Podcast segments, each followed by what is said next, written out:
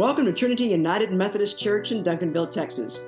Today we continue our sermon series on stories associated with Jesus, anecdotes and anecdotes. Today we consider the questions Will the rebels be able to defeat the Galactic Empire? Will Jesus kick out the Roman Empire? Join us now for the message This isn't the Messiah you're looking for.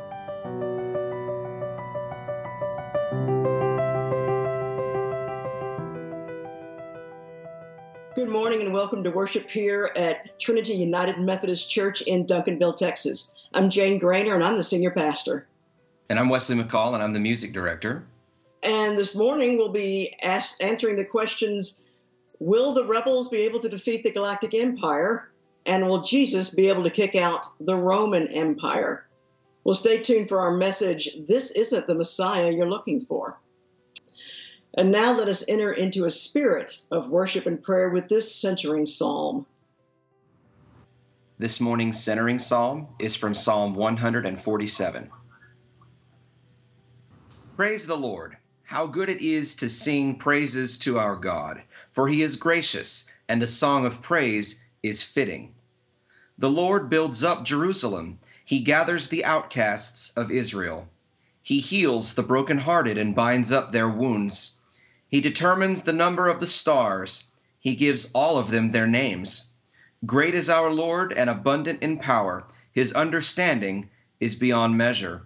The Lord lifts up the downtrodden. He casts out the wicked to the ground. Praise the Lord. And now for our opening prayer. God of transformation and love, we come to this time of worship yearning for a vision and the promise of the kingdom. Open our eyes, our ears, and our hearts to your dream of what you created us and this world to be. Inspire us with a vision of walking in your holy way, a vision so compelling and so clear that not even fools can go astray. Walk with us on this journey to create a world of justice, radical love, and liberation. Amen. And even though we cannot be together in the same uh, space, we are together in the same time. So, me and Daphne's prayer for you is peace be with you.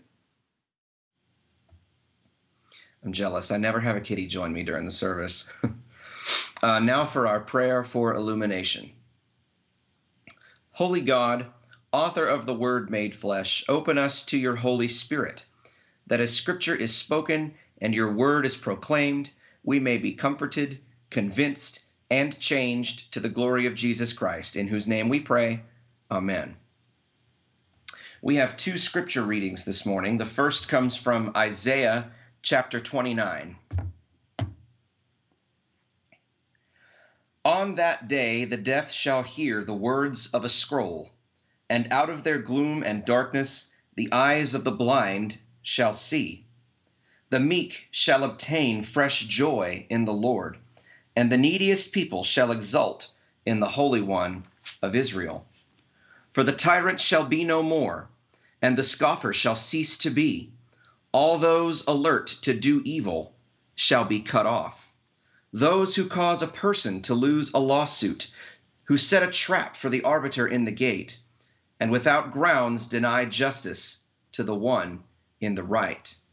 Therefore, thus says the Lord who redeemed Abraham concerning the house of Jacob No longer shall Jacob be ashamed, no longer shall his face grow pale. For when he sees his children, the work of my hands, in his midst, they will sanctify my name.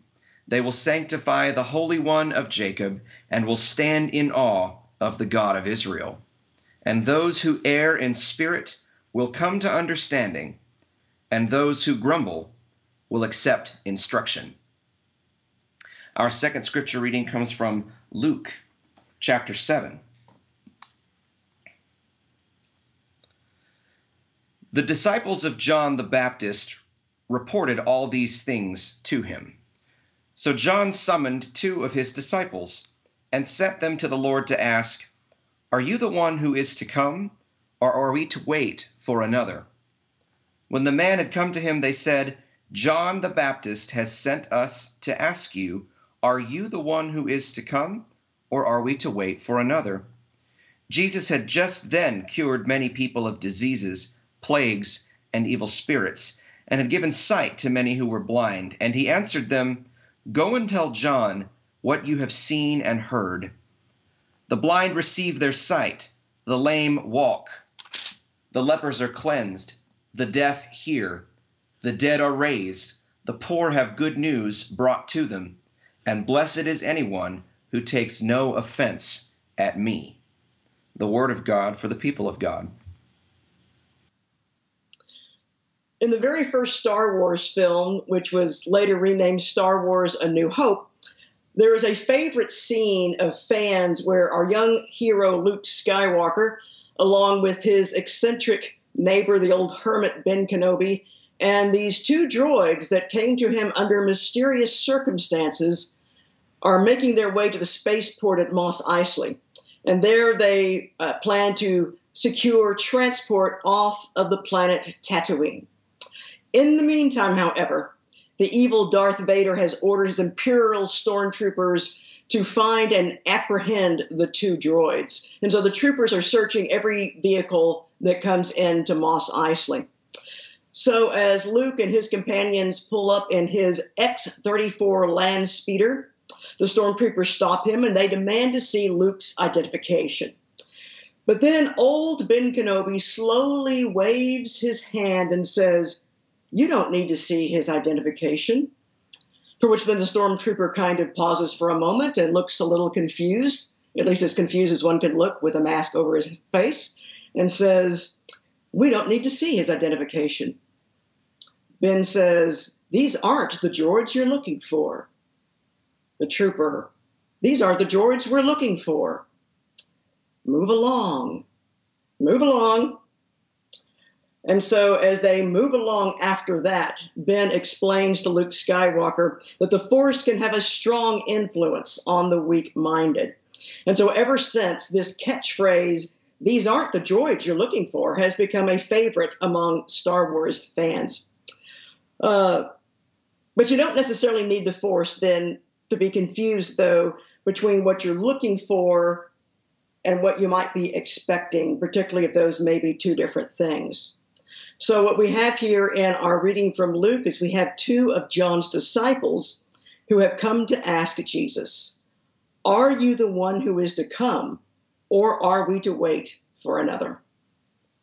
Well, the Gospel of Luke tends to go into a lot more detail about about John the Baptist than the other gospel writers do.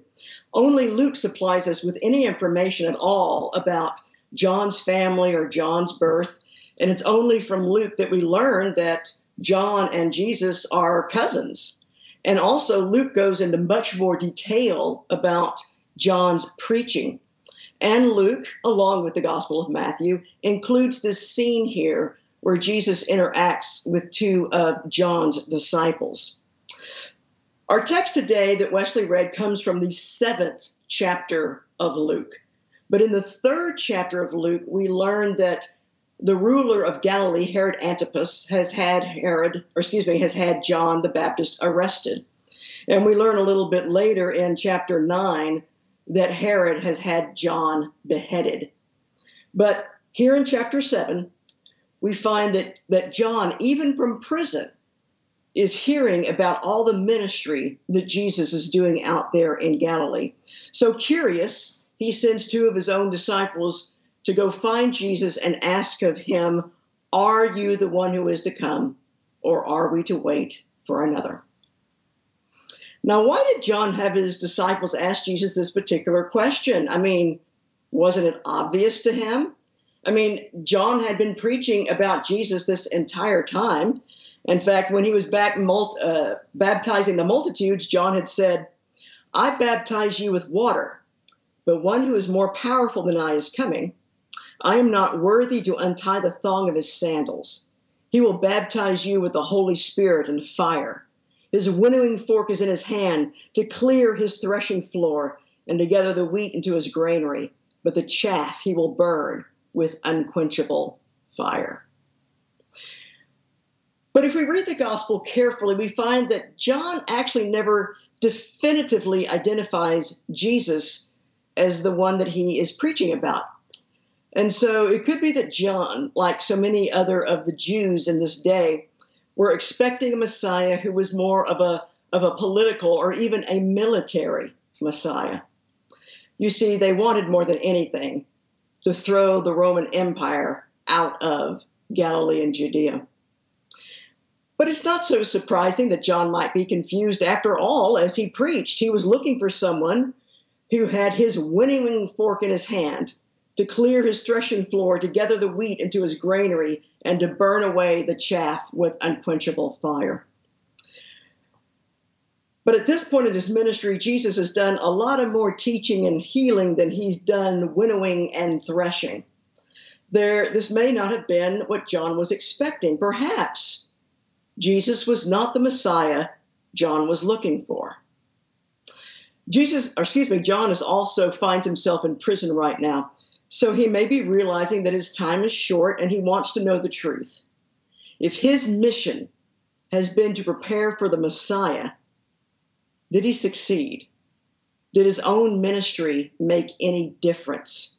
John wants to know if he's bet on the right horse. So he sends two of his own disciples to inquire of Jesus. And when they find Jesus, John's disciples relay his question Are you the one who is to come, or are we to wait for another? And Jesus doesn't answer right away. Instead, he just continues to go about doing what he's always been doing all along, healing those who are sick in body, mind, or spirit. Well, after letting John's disciples observe him for a while, Jesus then answers them Go and tell John what you have seen and heard. The blind receive their sight, the lame walk, the lepers are cleansed, the deaf hear, the dead are raised, the poor have good news brought to them, and blessed is anyone who takes no offense in me. One of the most frustrating characteristics of Jesus is that he rarely gives us a straight answer. Why can't he just say yes or no? But as I've said before, I think God means for us to struggle over these questions because the struggle is in itself edifying. The struggle in and of itself brings us spiritual maturity besides students and uh, learners, well, they learn the best when they are not spoon-fed answers. When they rather have to, they have to discover those answers for themselves.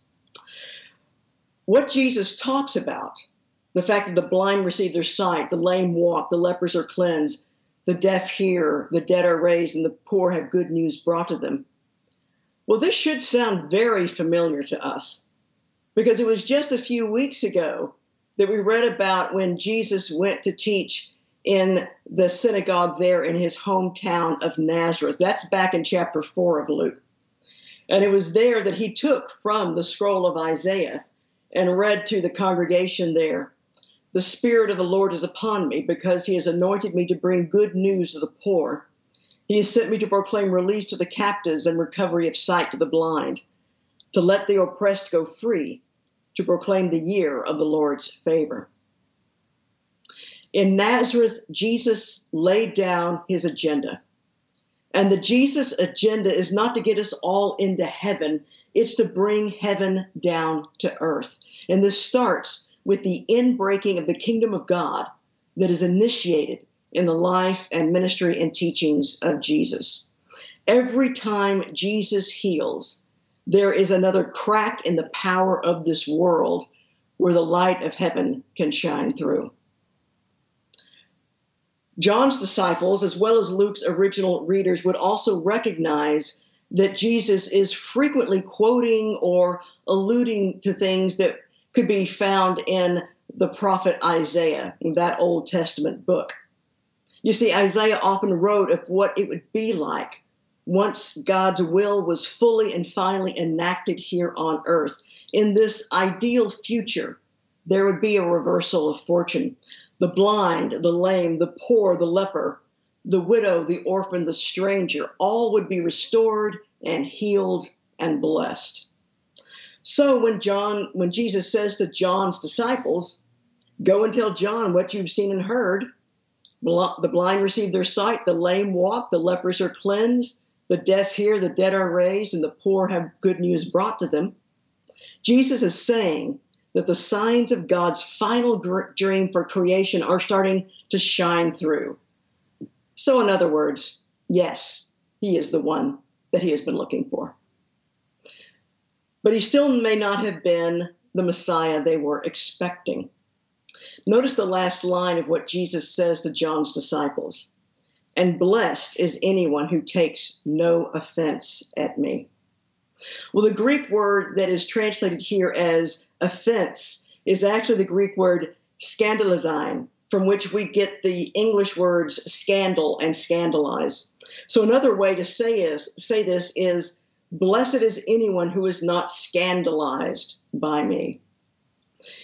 In a way, Jesus is saying to John, I know I'm not what you're expecting, but you can see that the kingdom is breaking open through my ministry. You can see that Isaiah's words are being fulfilled in me and in my ministry.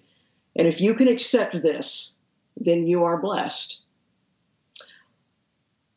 Like John, I think we all want to know if Jesus is the one we've been waiting for.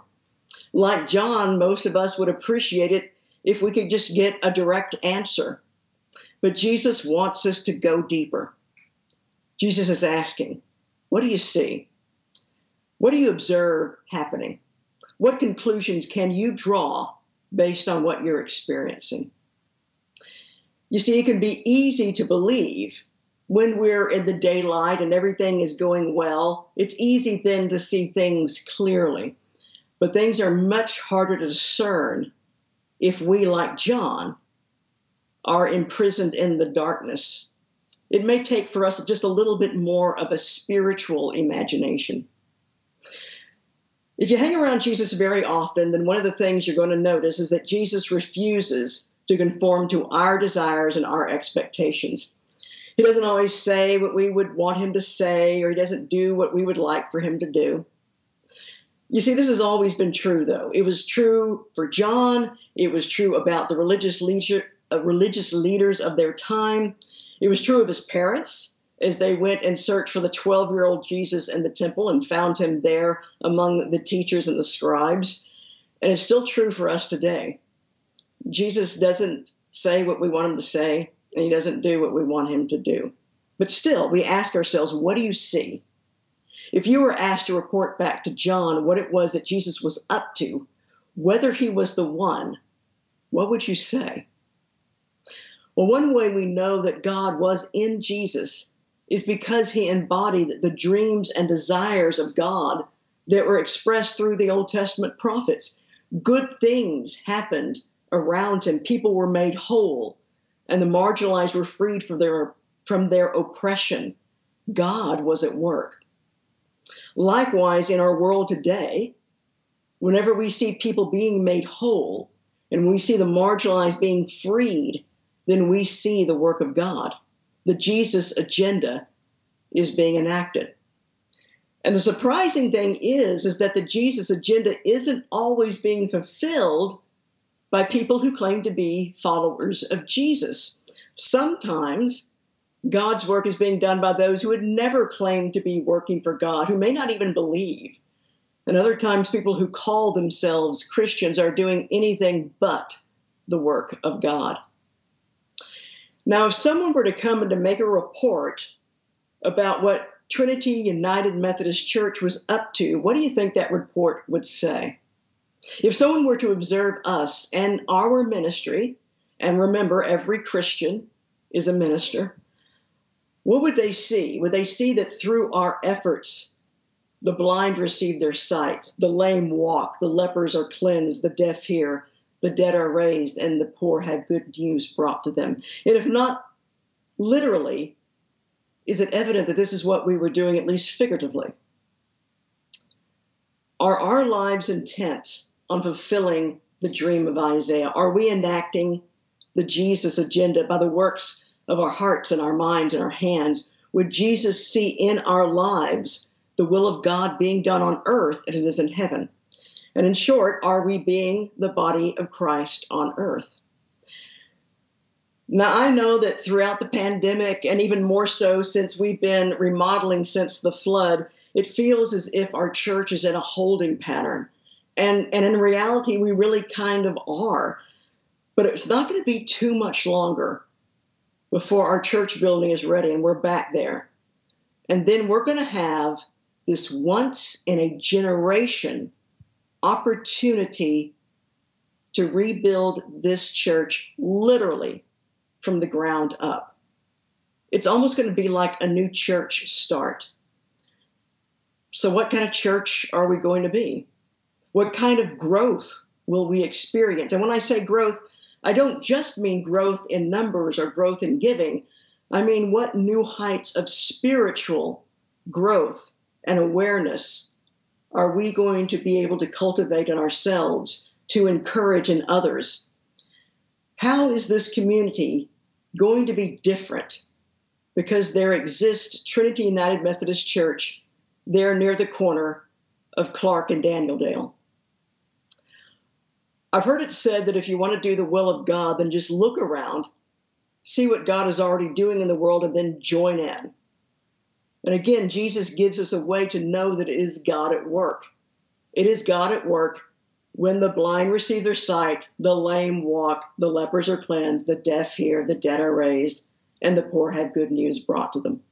If these things are happening, whether literally or figuratively, then it is God at work. And if these things are not happening, then it's not God's work. And we're called to be about God's work. I was in a church once for a wedding. Now, I think it's fascinating to go into other churches and to look around to see what they have on their bulletin boards, what kind of, of literature do they have on display, what kind of photos do they have hanging on the wall. I think this is, gives you a real insight in what any particular congregation is all about. So, what I noticed at this church, and this was a large church, that they only had out one display, one display of any kind. And all this display consisted of was various handouts and literature outlining how evil and sinful homosexuality was. And that was all. There were no displays about how they were building a habitat house or supporting the local food pantry or sending school supplies to Africa. There were no photos of their smiling children or youth going to sing in a nursing home or going on a mission trip. Now, maybe this church was doing all these things as well, but all I saw was a church that judged gay people while not lifting a finger to help the poor, much less the blind or the deaf or the lame. No indication at all that they were really going about the work of God, which was the same work that Jesus did. You see, if we're not fulfilling the Jesus agenda, well, then we might as well all go home. But remember, Jesus is watching. Jesus is watching to see if on our watch the blind receive their sight, the lame walk, the lepers are cleansed, the deaf hear, the dead are raised, and the poor have good news brought to them. And I think in turn, Jesus is asking us are we the followers he has been waiting for? Are we the followers he has called us to be? Let's be the one that others have been waiting for. Let's be the hands and heart of Jesus. Amen. And so now, with the confidence of the children of God, let us pray the prayer that our Lord taught us. Our Father, who art in heaven, hallowed be thy name. Thy kingdom come, thy will be done, on earth as it is in heaven. Give us this day our daily bread, and forgive us our trespasses, as we forgive those who trespass against us. And lead us not into temptation, but deliver us from evil. For thine is the kingdom, and the power, and the glory forever. Amen. Remember that you can always find a recording of our service uh, you can find that on our Facebook page, on our website, tumcd.org, or on our podcast, Jane's Most Excellent Church Adventure. If you have any questions about this church or would like to get in contact with me, feel free to send a message uh, through our Facebook page. And remember this action item for this week ahead be on the lookout for what God is doing in this world, and then do whatever you can to join in. And so now receive this benediction. Go forth this week, secure in the love and grace of God and ready to join in with whatever God is doing in this world. In the name of the Father, and the Son, and the Holy Spirit. Amen. Now love your neighbor and go in peace.